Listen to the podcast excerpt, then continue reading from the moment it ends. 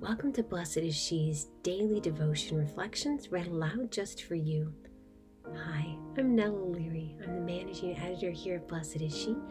I'm so grateful to be able to share the words of my fellow writers, over 40 women from every stage and walk of life. We're so glad you're here in this sisterhood. We look forward to praying with you. October 11th, 2020. Today's reflection is written by Karen Schultz. He provides truly. Over the past few months, I've been serving as a respite foster parent for children in times of transition. It's a trial by fire, deepest of immersions into caring for kiddos who have a history of trauma. As with all parenting, it's gritty, emotionally demanding work, but with the added layer of complexity of loving on kiddos who are contending with deep hurts. I'd love to put on this facade of Instagram worthy parenting prowess. It makes me look like I have my act together, what a ruse that would be. Foster care has been a journey full of joyful highs and tear jerking lows. In the midst of this emotional roller coaster, it can be easy for me to feel like my efforts are not enough, like I am not enough. Yet today's scripture readings are filled with the themes of richness and provision, and they give comfort to my weary, doubting heart. The prophet Isaiah speaks about how the Lord provides for all people, even in the face of the deepest of sorrows.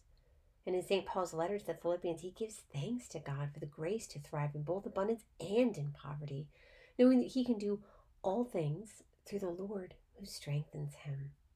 Even David sings of how the Lord provides for us in every single way imaginable, offering us goodness, kindness, and a secure dwelling in the house of the Lord all the days of our lives.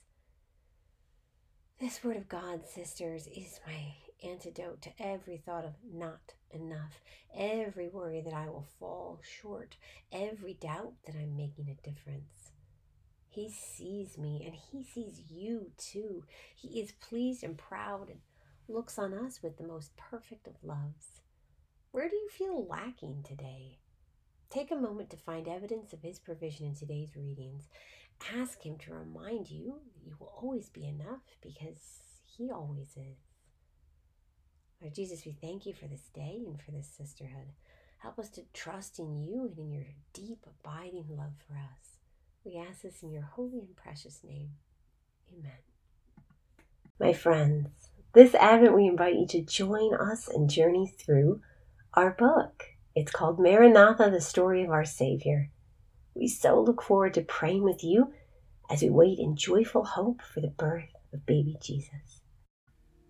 Thank you for listening. You can subscribe to receive our devotions via email at blessedshe.net slash subscribe. God bless you.